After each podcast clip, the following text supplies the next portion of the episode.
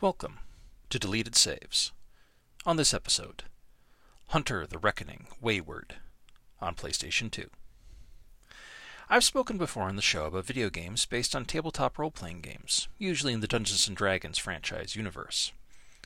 Today I will be discussing a game based on another game setting, one that deals with dark fantasy in the modern day.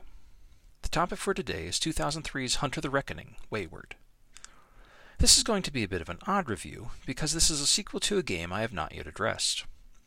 But to give you the Cliffs Notes version, White Wolf, the company responsible for games like Vampire the Masquerade and the larger World of Darkness metaverse, were trying hard to get into the video game sphere by licensing their more viable properties as digital entertainment. I've already covered the re- PC release of Vampire the Masquerade Redemption, and many have heard of its spiritual successor, Vampire the Masquerade Bloodlines. But the World of Darkness brand covers all the famous monsters of Hollywood, like werewolves, mummies, ghosts, and golems. Yet none of those have really lent themselves to digital conversion. However, with Hunter, the players take on the role of everyday humans who have realized that the whole fabric of society is a lie, and the world is run by those various supernatural groups, using humans as pawns and snacks.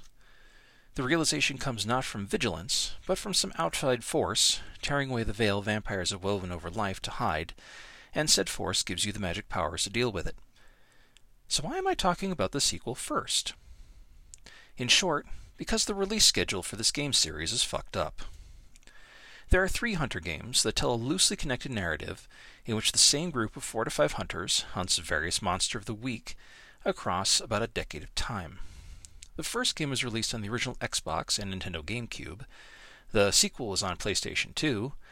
And the third game was an Xbox exclusive. So, good plan, guys? I'm kidding, of course. You done fucked up. And since we are here in the PlayStation 2 period, well, here we are. Well, the last PlayStation 2 game I'm going to highlight is a single episode. What a game to go out on.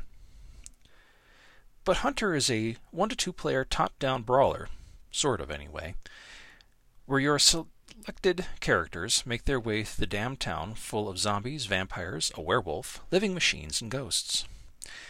Each character has different weapons, firearms primarily, and different magic skills, and gain experience to level up, emulating the tabletop game. The plot is that the heroes of the previous game are called back to the town that they supposedly saved only to find that a cult has taken over the Ashcroft prison, where the trouble began a few years earlier, and they are trying to revive the vampire cult that controlled the prison for fun and profit. And of course, taking over the world, which, when the game is part of the world of darkness, that shit goes without saying. There is some convoluted, wibbly wobbly biblical stuff going on in the background.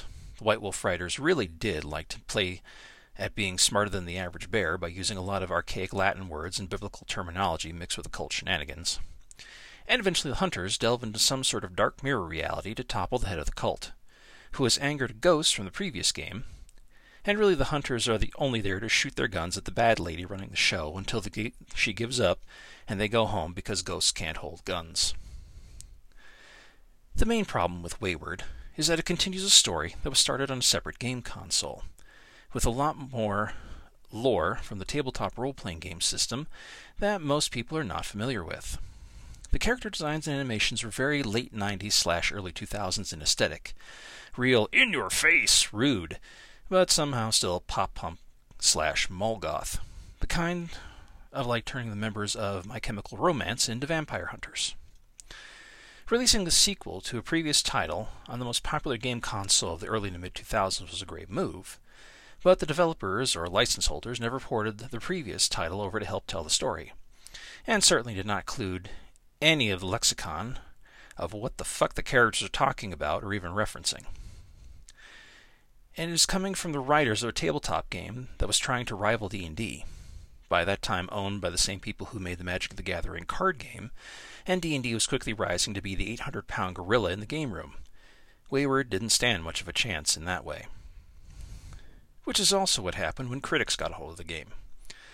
Wayward was not well liked, receiving middling reviews at best, mainly criticized for reusing assets like the same battle arenas over and over, and revisiting the same areas again and again, as well as only having two player co op where the previous game had four.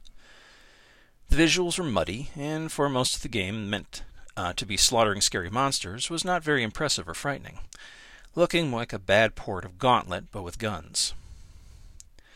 And if you've been wondering what a Wayward is or why it's important, well, hell if I know. One of the characters that joins your team midway through the game claims to be a heretical sect of hunter called the Wayward, which would be like the TV show character Dexter the serial killer in a monster movie, but focusing on torturing monsters instead of people.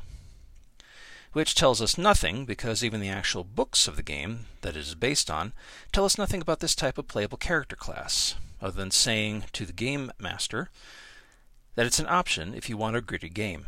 Believe me, I checked. But for what it is, Wayward can be fun. It is a great turn your brain off and kill monsters type of game, by yourself or with one other player. Great game for couples, roommates, or for those of you with only one friend, or maybe frenemies if that's your thing. It harkens back to those old quarter munching arcade games of yesteryear, yet with the comforts of being home and not losing any more money than what you spent on the game itself. It is hokey, cartoonish in both villains and antiheroes, and a way like playing a Hammer, brother, Hammer horror film. Hunter the Reckoning, Wayward, could easily have been a We Need to Talk episode, but to be honest, I enjoyed it too much for that.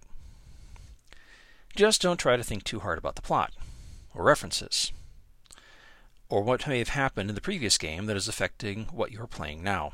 Or anything, really. The tabletop game this video game sequel was developed from was just a long con by a bunch of lonely, overeducated, homely guys trying to score with goth chicks at Gen Con, after all. Just shoot the digital monsters and go on with your life. Your vampire overlords like it that way. Thank you for listening.